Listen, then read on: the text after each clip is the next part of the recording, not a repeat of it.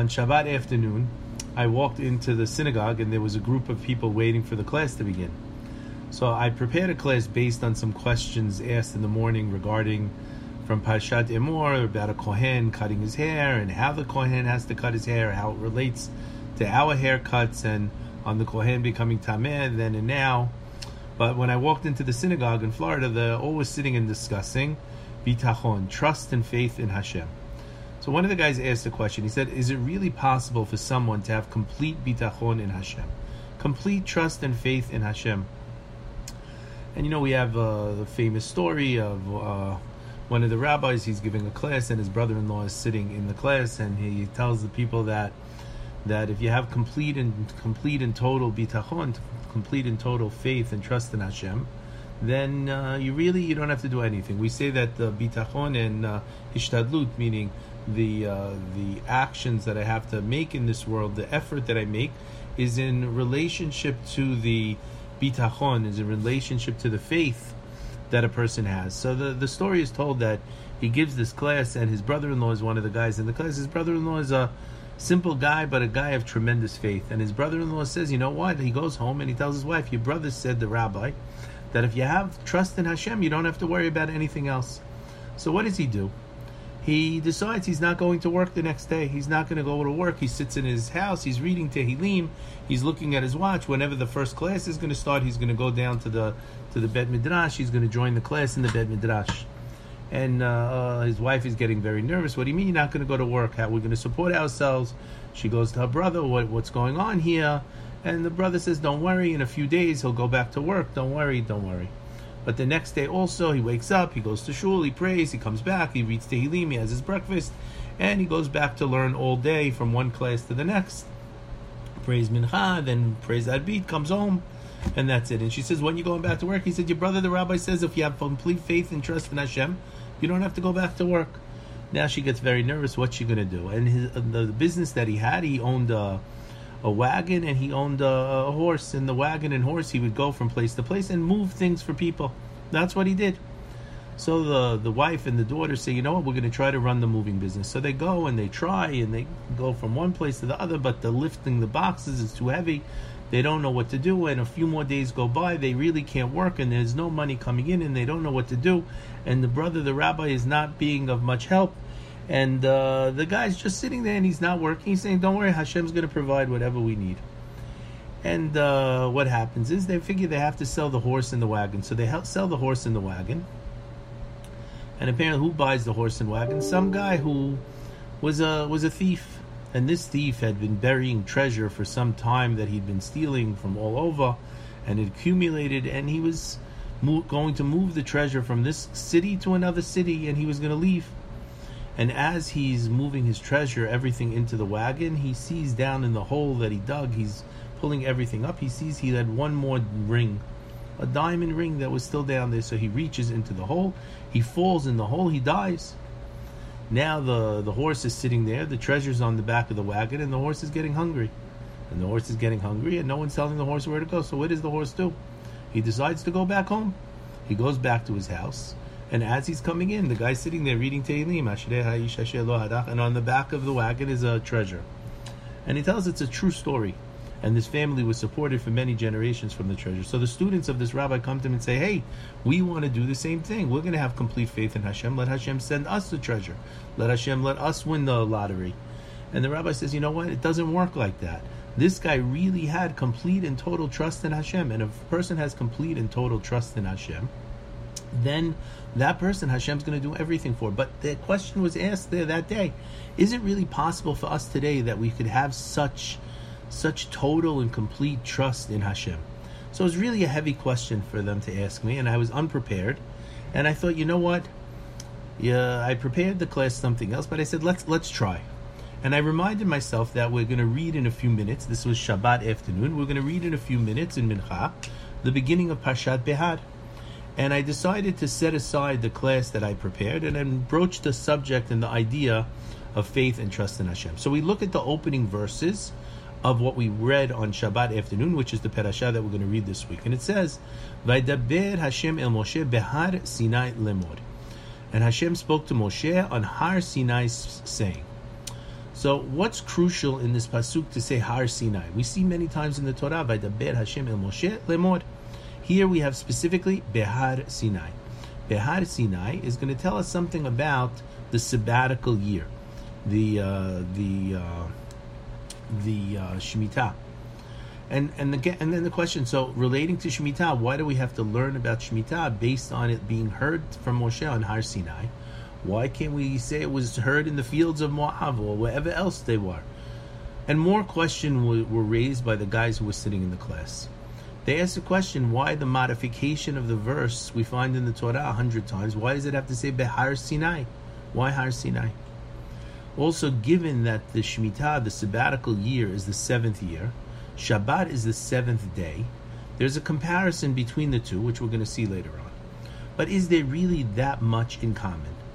In addition to the sevens, perhaps we could say just as we rest on Shabbat, we're supposed to allow the land to rest on Shemitah, but us resting versus the land resting, is there really that much in common between Shabbat and the Shemitah? And the pasuk tells us, "Daber b'nei v'amata alehem ki tavo el haaretz." When you come into the land, asher ani noten lachem, which I'm giving to you, v'shavta haaretz Shabbat laHashem, and the land will rest a Shabbat v'Hashem. So the Torah itself is using the same language as Shabbat. The Midrash explains that when we're going to learn about the sabbatical year, the Torah wants to tell us that the sabbatical year, just like all the laws in the Torah, were learned by Moshe Rabbeinu on Har Sinai. But the question that we have is why do we need these specific words here to tell us that? Don't we know that everything we learn is based on what Moshe learned from Hashem on Har Sinai?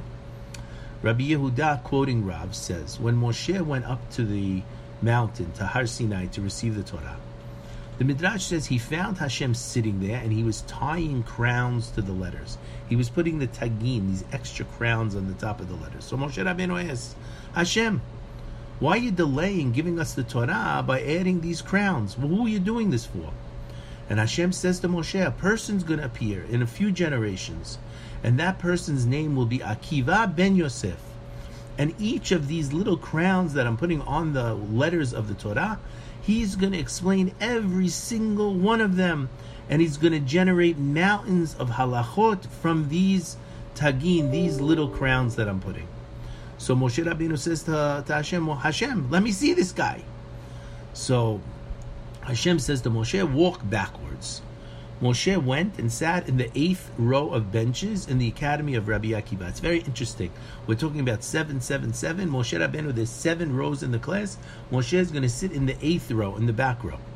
And he couldn't understand what was going on in the class and he became very weak. He was sad because he didn't understand the Torah they were discussing. And when Rabbi Akiva reached an item, a certain student says, Rabbi, how do you reach this conclusion? How do you know that this is the answer to what this means? And Rabbi Akiva says, everything that I'm teaching you is Torah Moshe Messinai. The Torah Moshe has taught us from Sinai, and he passed it on generation to generation.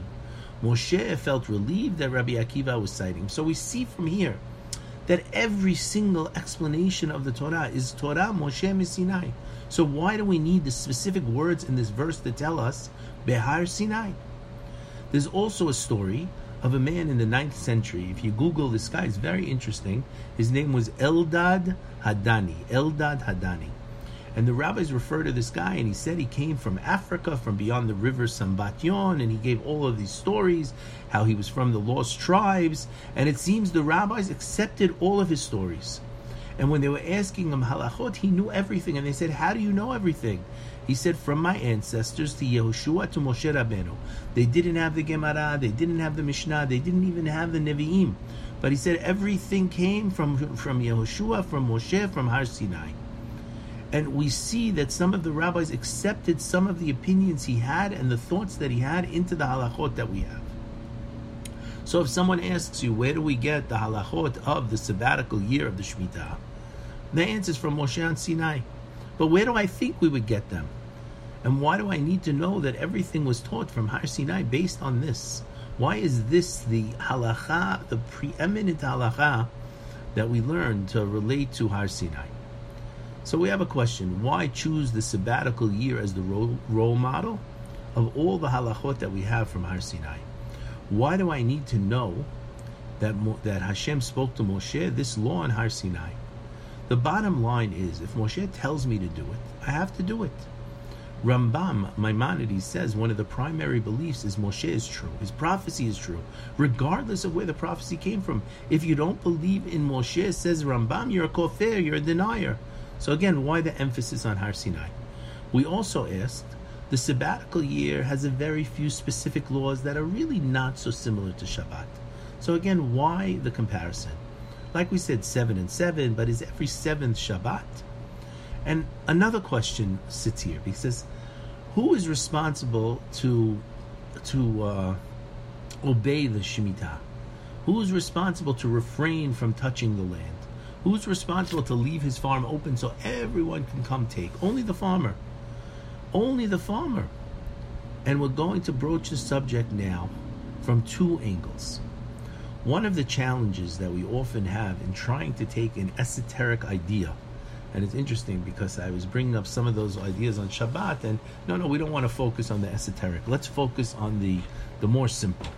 So one of the difficulties in taking the esoteric ideas brought in the Zohar, brought from Rabbeinu Ha'ari, brought from the Mekubalim, and trying to simplify them is we're trying to simplify them in a way to understand them, but we have to be careful not to water it down so much that we don't under we don't get anything left. So I'm going to divide this class into two and we're going to begin with what we'll call the simple version. So again, the class is on this idea of Shana Shemitah relating to Shabbat, etc. The Mekubalim explained to us that on Shabbat we're given something called a Neshama Yetera. The, the actual translation of that is an extra soul. Are you going to tell me on Shabbat that instead of one David being inside me, there's two of them? And are they having a conversation with each other? And is it like Sybil being taken over by a separate person? What's going on? So Rabbi Abitan would explain rather than saying there's a different neshama that's coming into you, he would say yesh, neshama yetara is an expansion of our neshama. It's an expansion of our soul normally our soul or the soul within our bodies exists in a place we call in Kabbalah Malchut or the terrestrial world, the physical world. It sits both on a physical and spiritual level below the constellations. The constellations are the mazalot that govern us both on a physical and spiritual plane. Just as there are physical laws laws of nature, such as gravity, or if I take water and I put it in the freezer and it's below 32, it turns into ice, or if I take water and I put it in a pot and I put it on the fire and it's above 212, it boils. Just as there are physical laws in the world we live in, there are also spiritual laws. And those spiritual laws govern us, and they're just as hard fact as the physical laws of reality within which we live. Let us recall that our father, Avraham Avinu, who was an expert at the mazalot. He was an expert at at the constellations. He was an expert at understanding what the uh, what we're going to call astrology was. He sees that within the stars, it's impossible for him and his wife Sarai to have children. And he tells Hashem, I can't have children. I know that I can't have children. So Hashem, in a prophetic vision, takes Abraham to a place where he tells Abraham, Habetna, look please. Now the word to see in Hebrew is ro'eh, see. So the question is, why do we have the specific word habet? Why do we have the specific word to look as habet? Habet we typically use when we're looking down, say from a mountain or someone who's looking from heaven down to earth. So in this case, Hashem tells Abraham Habet, look down at the stars. Look down at the constellations. You're in a place above them and you're no longer governed by them. Hence, the possibility that we all have, which relates to the statement of the Gemara, En Mazal Israel, that anyone who's a descendant of Abraham can rise above the forces that control us, and in essence, we can get to a place where we could change the rules. So it appears that one of the ways in which the sabbatical year, in which the Shemitah is similar to the Shabbat, relates to the rising above the spiritual laws of nature. On Shabbat, our Neshama Yetera, or that expanded soul, can rise from this terrestrial level of Malchut to the heavenly level above the constellations and below the throne to a place we call Binah. There, it can directly receive the light and the Shefa, and everything is possible. It's no longer subject to these rules. During the Shamana Shemitah, it seems that according to the Zohar, we can also connect through a somewhat expanding soul to this level above the constellations. In addition, in order to fully receive this divine light and Shefa, one has to have a vessel that's strong enough to hold the light. So we're taught how do we build this vessel? How do we strengthen this vessel? We're taught that a person that a person who exercises self-control that that helps to create the vessel. It takes a tremendous amount of self-control to refrain from work on Shabbat, to celebrate the Shabbat the way we should. But it takes even more self control to tell a guy to refrain from working his farm for the whole year and not only not to work, but whatever grows in the vineyard, whatever grows on the trees, whatever grows in the field is not his, it's for anyone else who wants to come and take it. Now, if we consider the four letter name of Hashem, we have the Yud, the K, the Vav, and the last K. We see the connection be- between the first Hey and the second Hey. During Shabbat, this bottom Hey of the Yud K, the Vav K, the bottom one representing Malchut, can rise through the Vav to the top Hey, which represents Binah, which exists above nature. And it seems that the same thing happens. This lower Hey rising to the upper Hey, rising above nature, happens during the year of Shemitah when we fulfill the year of Shemitah. Just as Shabbat allows us to exist closer to the source of light, closer to the source of blessing, and thus we give Shabbat the description of Mekor Beracha, the source of all blessing in our lives, both spiritual blessing and physical blessing. The same thing happens during Shemitah. Just as it makes no sense that what I earn during the week is rooted in my refrain from working on Shabbat, not working the land during Shemitah, and sharing whatever may grow is what provides the blessing for growth the other six years. Another interesting correlation is the Shemitah and the Yovel, with counting the Omer. So we're in the middle now of counting the Omer. We're doing that. We have another two weeks until we come to Shavuot. And Shavuot, we celebrate the receiving the Torah. So just as we count 49 days to come to the 50th, we count 49 years through seven cycles of the Shemitah, finally arriving at the 50th year or the Yovel. This relates to a concentrated period of 49 days that we do during the Omer, culminating in the 50th day, which is the day of the giving of the Torah. In essence, just as we have a concentrated growth period from the Exodus, from Yetziat Mitzrayim, when we're slaves, through the 49 days from when we left Egypt till we got to Har Sinai, and there we stand there for the revelation at Sinai, we become, once we get to Har Sinai, Adam before the sin. So there has to be a growth that takes place each of those days from slave to Matan Torah interesting that the Zohar begins talking about Eved Ivri. He works 60 years, 70 steps out. It's all correlates to the same because what we have to do is move from one stage of slave to the stage of complete connection to Hashem. So the Zohar is telling us that just like we have stage one coming to stage 49 or stage 50, we have a person has 49 productive years culminating in the 50th year. Where do we see that? David HaMelech refers to the lifetime of a person of 70 years. He says a person is obligated by heaven from the age of 20 the, the, the rabbis teach us. 13 were bar mitzvah, but we're not judged in heaven until 20. And has 50 productive years, main productive years. My father used to say, today things change. Today we have 70 productive years. But maybe we need those extra years to catch up. But basically, we're seeing that there's 49 years, and the 50th is the year. We see Shmuel Hanavi starts to be a prop, starts to to be with Eli HaKohen when he's two years old, and he passes away at 52. So I think this helps us to understand that if we as people are successful through seven periods of Shemitah, and we grow year by year, stage by stage, then when we get to the 50th, Mashiach can come at the end of the period, or the way the Zohar tells us, it could be the period of complete Techiyat HaMetim. It's complete Gan Eden at that point. It relates also to going 49 days, and the 50th is Matan Torah, which is the wedding between Bnei Israel and Hashem. We should also keep in mind that this 50th level relates to the level of Binah or understanding.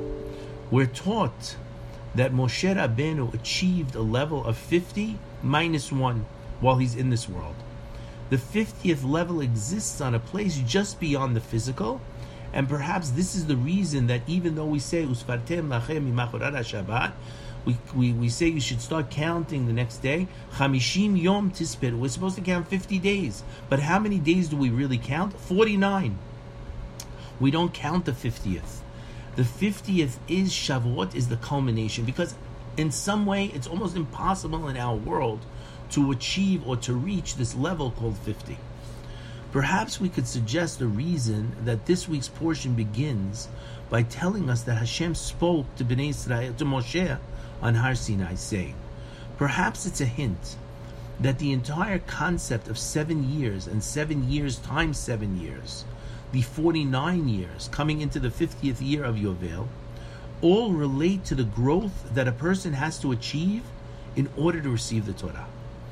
It's the process we describe as going from a place of a slave, where we have no connection whatsoever, and over the period of the next 49 years or 49 days in a, in a concentrated form, we grow day by day to the point where we completely connect to Hashem and, in essence, become the bride of Hashem. We achieve at Matan Torah, the revelation, a level of Adam Harishon before the sin, and there's a complete connection at that point with Hashem. Perhaps this also represents the growth that a person must achieve over his lifetime to bring him to a place where he could repair the damage in each part of the sefirot, in each part of the spheres that relate to him or her, and within each subpart of the spheres which relate to him or her. You see, many people when they look at each week in the or each day in the counting, they say today is the day of Hod in Netzach, or today is is uh, e- each one you have one sub of the other. So let's return one more time to correlating the the sabbatical year, the Shemitah with the Shabbat. When a person leaves his fields and allows everyone to come in and allows everyone to take, we're in essence admitting that everything belongs to Hashem and everything is His. We have to be willing to share with others as the choice of distribution remains with the true owner, Hashem. On Shabbat in Kiddush, we basically crown Hashem as the creator and owner of the world. And we all have a custom on Shabbat to share with other people. It's atypical for a person to celebrate Shabbat alone.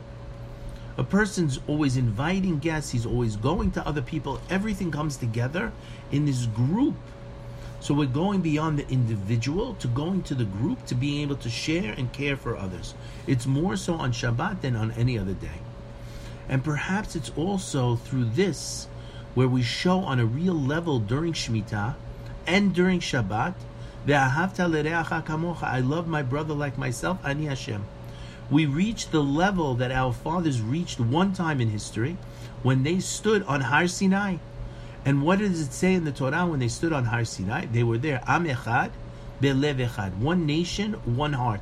It's the only time in the history of our people that we were completely unified as one. This is also Adam Harishon before the sin after the sin, he fails at Ve'ahavta kamocha. We mentioned many times, Who is his his his reacha, his wife? And what does he do when Hashem says to him, Adam, what do you do? Instead of saying, I messed up, he throws his wife under the bus. He says to Hashem, It was the wife you gave me. So all of us have to repair Adam's fault. And we have to attempt to return to this level of Adam prior to the sin. One of the challenges of life that the rabbis, the rabbi, uh, Rabbi Avitan always mentioned, was to overcome the ego and the selfishness and transform that egotism and selfishness into giving and sharing and a sense of selflessness. This, I guess, is a challenge in our growth as we go from point to point in our lives. And this is what we could strive to achieve over the period of 49 years to go from the selfish person, the child who wants everything me, me, me, to the person who's willing to share with other people. The Zohar also explains that on Shabbat a person has the ability to elevate themselves to a high level and break through the kilipot, the shells that prevent the person's connection to the light. In the same manner, the Zohar explains that the, Shab- the sabbatical year, the Shemitah, could do the same for a person, and it allows a person to elevate themselves and to break through those klipot, those shells, and connect with the light. Now, as we come to the end of the of the of the of the first question of the of this part, let's let's go back just to this first question that we started with. There seems to be no greater challenge to a Jew than the sabbatical year. It's not a momentary spiritual high. You know, they ask someone, Will you sacrifice your kid? You know, a guy in religious fervor could do anything in a moment. But when you're telling a guy, for one year, you have to think how you're going to feed your family, how you're going to take care of them, how you're going to do anything, what are we going to eat, how are we going to survive, it takes extraordinary faith. We have to remember our faith is based on the revelation at Har Sinai. Hashem appeared to all of you, Moshe reminds us three times in his final speech. He tells us again again, you were there, you saw, you experienced. It's the only religion which incorporates a, nat- a national revelation which is indisputable. Because if one guy says, I saw God and he told me this is what he wants me to do, what are you going to do? You can't argue with the guy whether he did or didn't. But if three million people all say the same thing, and if it didn't happen, you would know it didn't happen, especially because we're Jews and we doubt everything. We realize when we talk to successful people in life that they will all admit that success comes not simply through brains or hard work, but through coincidence, through what they're going to call luck, through even mistakes. That's where Hashem hides. If we really open our lives if we really open our lives, our eyes in our lives, if we really want to see, we could see miracles occurring every single day. These miracles that occur, and we know when I spoke on Shabbat, we were talking about the different miracles that occurred to each of the people. And each one could tell you that miracles occurred every day. And if it wasn't for this strange thing that happened, they would never be at the position they were. So the problem is, I see these miracles every day and I realize that Hashem is doing this for me, why then don't I hold on to those miracles to maintain my faith? What we have to do is take each of those miracles we see and build on them. And then when the next challenge comes, remember, Hashem was with me last time. He'll be with me this time. I have to have faith that that's true. The family that goes through Shemitah, Imagine the family that one year they stop, they don't touch their farm, they let everyone come and take whatever they want. And they see that they not only survived that year, but they thrived. What's going to happen? Their faith gets a tremendous boost. They experience this connection with Hashem. They saw really everything comes from Hashem. It's not my hand that's doing it, it's Hashem who's doing it. That person, that family then has this greater trust in Hashem and realizes that everything in is Hashem's control. And when the problem comes next time, they don't have to worry. So, is there a person who has complete and total faith and trust? I don't know. But the reality is, every time we experience a miracle in our lives, and we have to look for those miracles, every time we experience, then it helps us. And when we come up to the challenge to remember, Hashem was there before, He's going to be here today. But we know that we should and can work and little by little, we pray we're going to arise to this level to have this faith in Hashem that this parasha is talking about.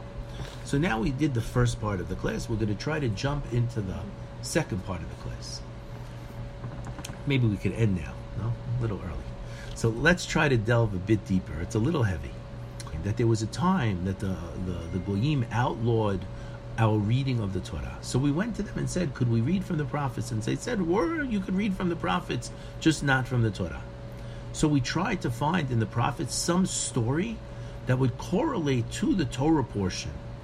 So what's the haftarah that the rabbis would have chosen for Behar for this whole idea of Shemitah and having faith in Hashem that He's going to take care of everything? And it's strange because the haftarah that they would have chosen is Yirmiyahu. He's sitting in prison. Sidkiyahu, the king of Yehuda, had put him in jail. Why? Because he made a prophecy that Bavel is going to prevail over the Jews. And he's going to send them into exile. And what happens? He's behind bars, and Yirmiyahu is still receiving the word of Hashem. And he receives a prophecy that his cousin, Hanamel, is going to come and ask Yirmiyahu to buy his field in Anatot. Sure enough, Hanamel appears. He comes to the prison compound and he makes exactly this request. Hanamel comes and he asks him, Will you buy my field? Because it says in the Torah, if your relative comes to you and he's poor and he has land, the closest relative should buy it. Based on the law, if Hanamel were to sell the land to anyone outside the family, it would be Yirmiyahu's responsibility to redeem it by buying it back, to keep it in the family. So he therefore offers it to Yirmiyahu in the first place. Now realize that Yehuda is completely under siege. Exile is imminent. The land that they're talking about is probably already under the thumb of Bavel. And still Yirmiyahu agrees to purchase the land. He measures out silver, the rabbi, the, the, the Navi tells us, seven shekel and ten pieces of silver. I don't know, $710, some small, small amount. Witnesses are there. There's a deed that's signed. Baruch, his scribe, he, he fills out the deed, he puts it in a clay pot and the land is his. Yirmiyahu explains to his prisoners that this act is symbolic. It's based on the promise of Hashem.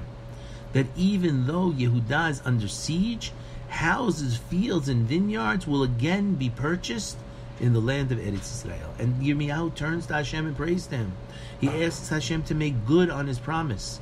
But Yirmiyahu concedes that the land is going to be conquered and taken over. He's very distressed by the hopeless situation. He continues to pray to Hashem. And the Haftarah closes with Hashem reminding Yirmiyahu that if anyone could do the impossible, it's Hashem. And the words in the Tanakh are, Behold, I am the Lord, the God of all flesh. Is anything too wondrous for me? And that the Haftarah ends. And the question the rabbis ask is, if we're talking about Shemitah, why, of all the haftarot that we could choose, can't we find something more related to a sabbatical year?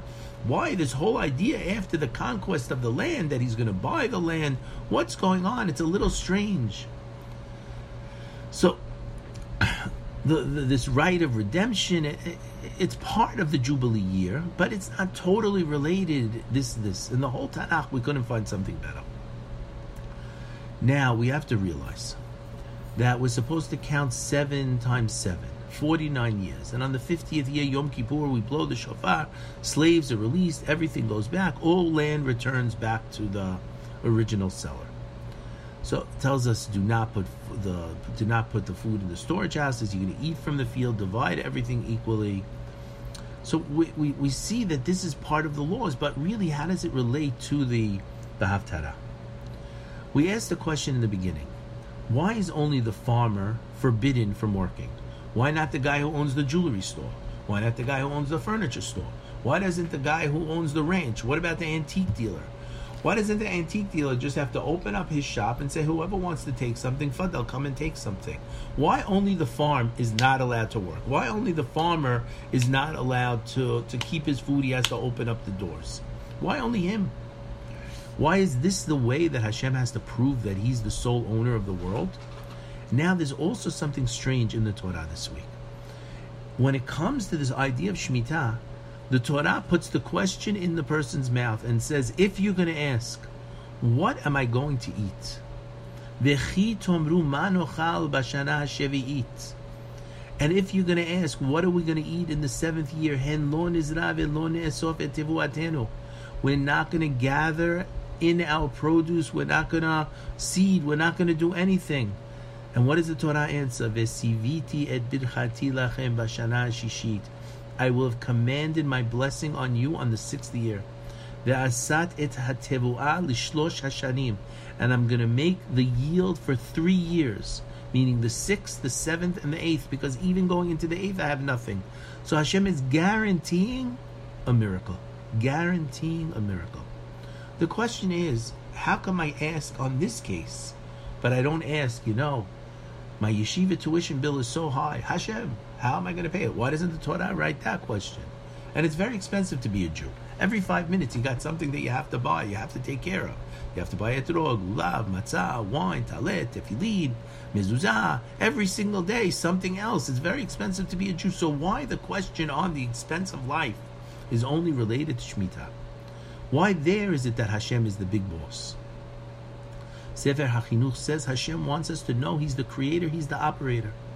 The Gemara continues and tells us that the punishment for a person who doesn't follow Shemitah is, this, is the 70 years of exile, which we see in the second portion of Bechukotai.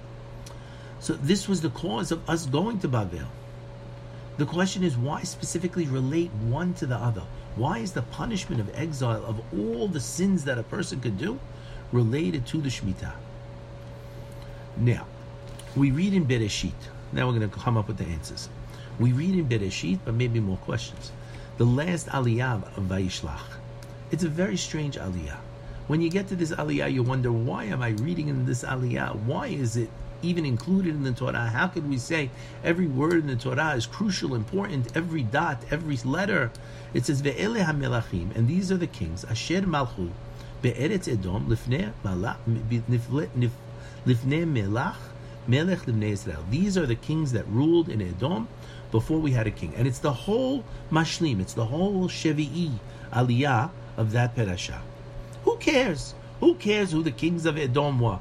Has nothing to do with us. We don't even know if they were related to Esav himself. And it's interesting that the Zohar talks about seven kings. And if I read through that paragraph, I count eight. So I was very confused, but we're going to continue and we'll get the answer. To go to try to understand the answer, we have to go back to the very, very beginning. Bereshit bara Elokim, in the beginning Hashem created. Hashem creates Adam in the land of Israel, in Yerushalayim, and then he moves him to the Garden of Eden. Adam comes to the Garden of Eden, and Hashem commands him. He gives him a command. What's the command he tells him? From every tree, eat. Eat. From one tree, don't. Question why is it a positive command to eat from the trees? Also, Adam Harishon is not permitted to eat animals.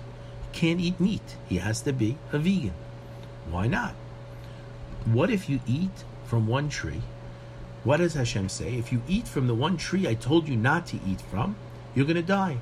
So the question is, if Hashem is telling him you're commanded to eat from every single tree in the garden, with the exception of one, What's in all those other trees that's different from that tree? What's toxic or wrong with that tree? The next question is why do we have a seven day week? Why seventh day of rest? Why seven year sabbatical? Why seven times seven jubilee?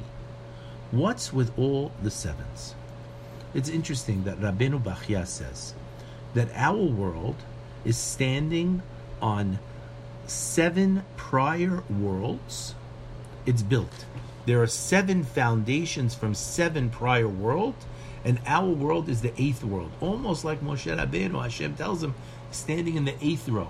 We're the eighth world, and there's seven below us.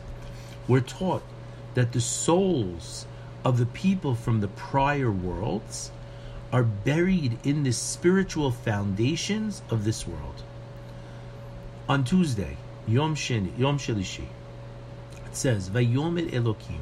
Hashem says, Tadshe haaretz deshe esav. Hashem says the land should give forth grass.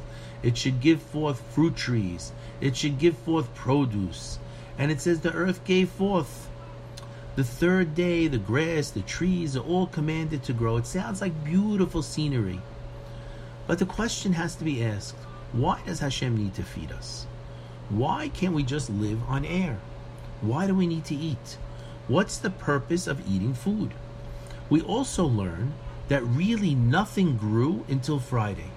When Adam came and he prayed for rain, and a cloud came, and the rain fell, and all of a sudden, after the rain fell, all the food grew.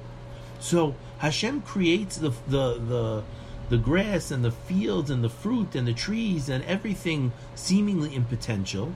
Adam comes a few days later, he prays, and now everything grows. Asks the Ari, why do we have to live in Eretz Israel that the Torah specifically tells us that your land is not like the land of Egypt? The land of the Egypt is wa- the land of Egypt is watered by the Nile. You have to depend on rain. Why can't we have a Nile in Eretz Israel? Why can't we have a Niagara Falls pouring water as much as we need? Why can we have crops that grow without rain? Why don't we just get dew falling every morning and that waters everything? The world goes on autopilot. Now we have a world when Adam comes onto the scene, there's no vegetation till he prays for rain. Does Hashem need our prayers in order to bring rain? Obviously not. Rabbeinu HaAri also explains. He says also, our world rests on the remnants of the prior world. Rab Chaim Vital writes in Sha'ar, HaMitzvot and Ta'ameh HaMitzvot in Parshat Pinchas, he says, and he refers to the Zion Melachim, the seven kings of Edom. Again, I told you, I count as eight, but he writes, the seven ancient kings who died are really telling us about the seven primordial sefirot of Olam Hatohu, the universe of chaos. It's shattered one after the other. So what the Ari is telling us is that there are seven worlds that make up the world that we're living on. We've discussed before the Olam Hatohu. He says the eighth king, his name is Hadar. He reigns, but his death is not recorded in the Torah. And he parallels our world, the Olam Hatikun, the world of rectification. Also, he's the only one, not only is he listed as never dying, his wife is named, his father in law is named, his mother in law is named. So the seven prior worlds represent all the neshamot, all the souls from those prior worlds. They're in the ground. Says the Ari, explains the Ari, that Hashem gave us a job. There are souls that are buried spiritually in the ground, and our job is to rescue those souls from the earth. We have to separate the good from the bad. We have to purify those souls through our own actions, and only then can Mashiach come. This process of releasing those souls can take 4,900 years, 490 years, or 49 years. Explains Rabbeinu HaAri in the name of the Zohar. The world is standing on plowing, on planting, and eating foods from the ground. How? He says Tuesday is a lucky day because through the earth sharing those fruits, those are the pure parts of those neshamot. There's only one way to release those neshamot by eating everything that grows. Everything that grows, says the Ari, contains a neshama, contains some soul. The rabbis tell us that every blade of grass has a spiritual force behind it. So, what do we need to do? We need to release those souls. This is why we have a seven day system, because we need to correct the seven previous worlds. But if those souls were from unsuccessful worlds, then obviously maybe they weren't the best or the nicest of people, and their souls aren't the best or the nicest. So if I eat those fruits that represent those souls, maybe it's going to put a lot of junk into my system. How do I prevent the junk? How do I get the good part? And the answer is through the rain. Remember, rain comes directly from Hashem. The source of rain is below the Kisei Kavod, this place called Mina. This is the source of rain.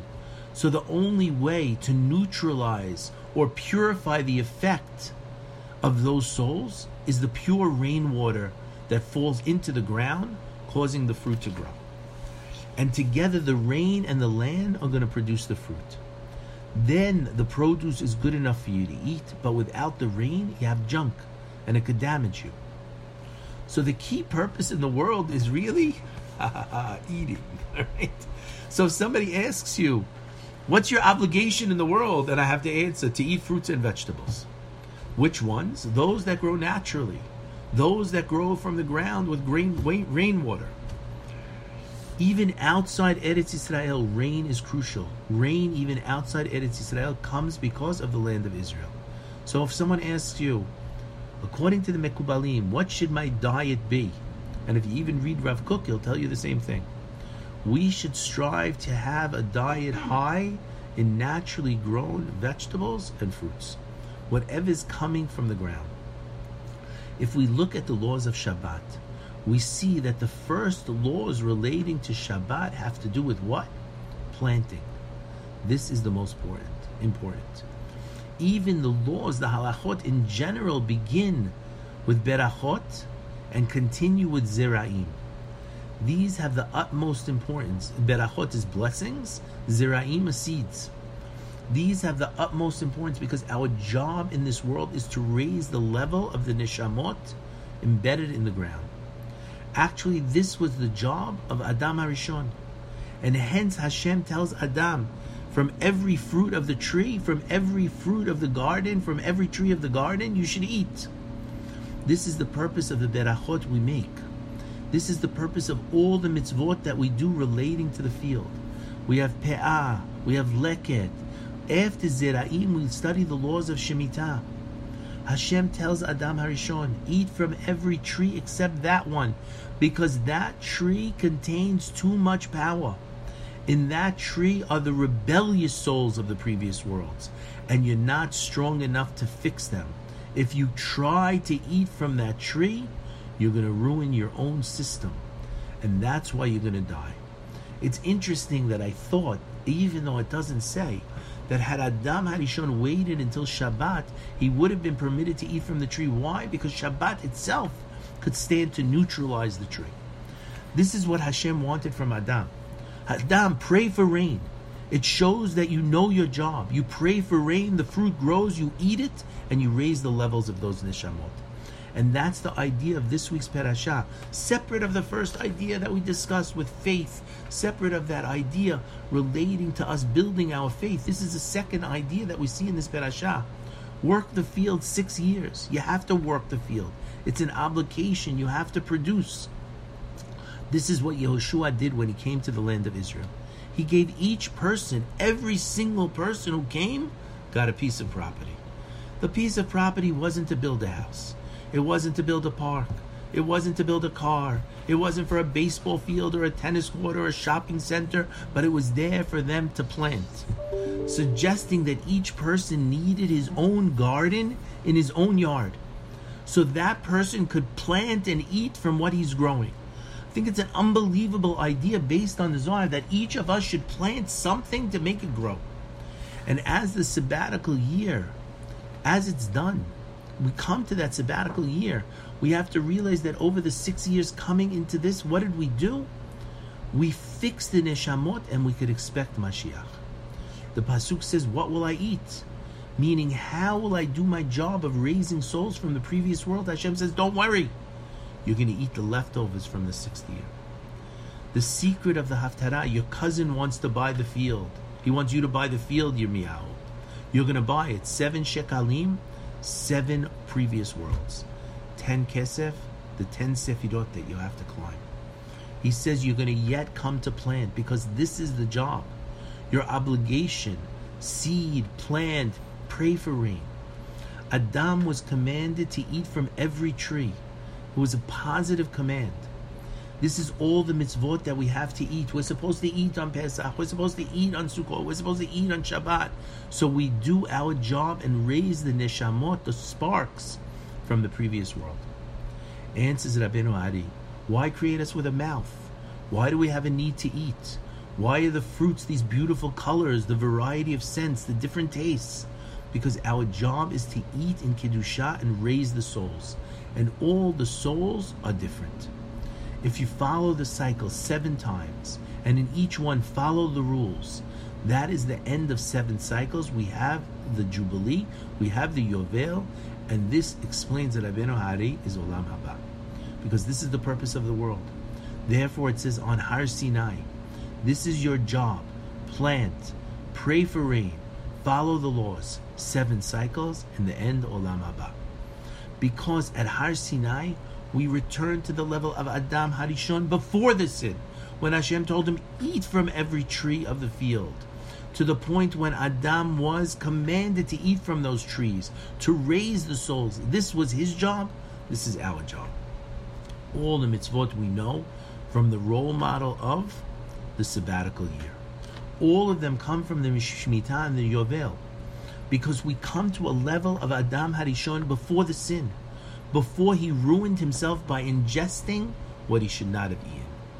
It's interesting that we always read this Perashah Behar before Shavuot.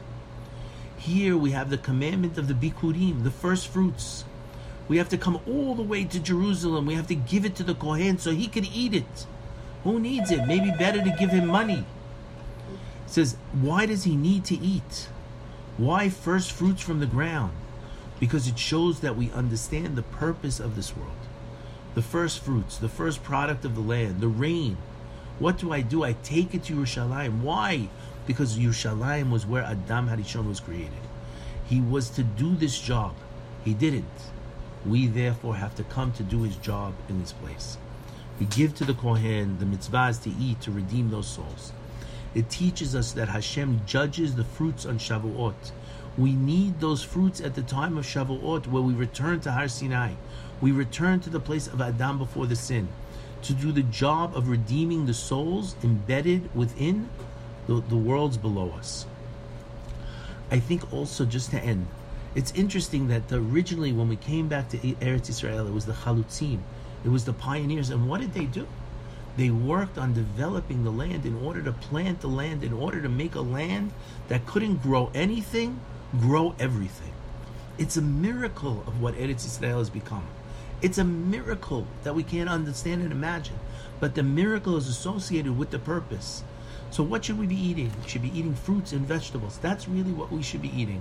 There's a whole idea of eating meat because the animals are eating from the fruit, but it's at a high level. We only got that level much later, much, much later when Noah came out of the out of the ark, what did he want to do? He wanted to become a farmer because he wanted to try to be metaken, but really he didn't have to be a farmer. It gets a little deep because we get into Abraham and Yitzhak, Yaakov. They were shepherds.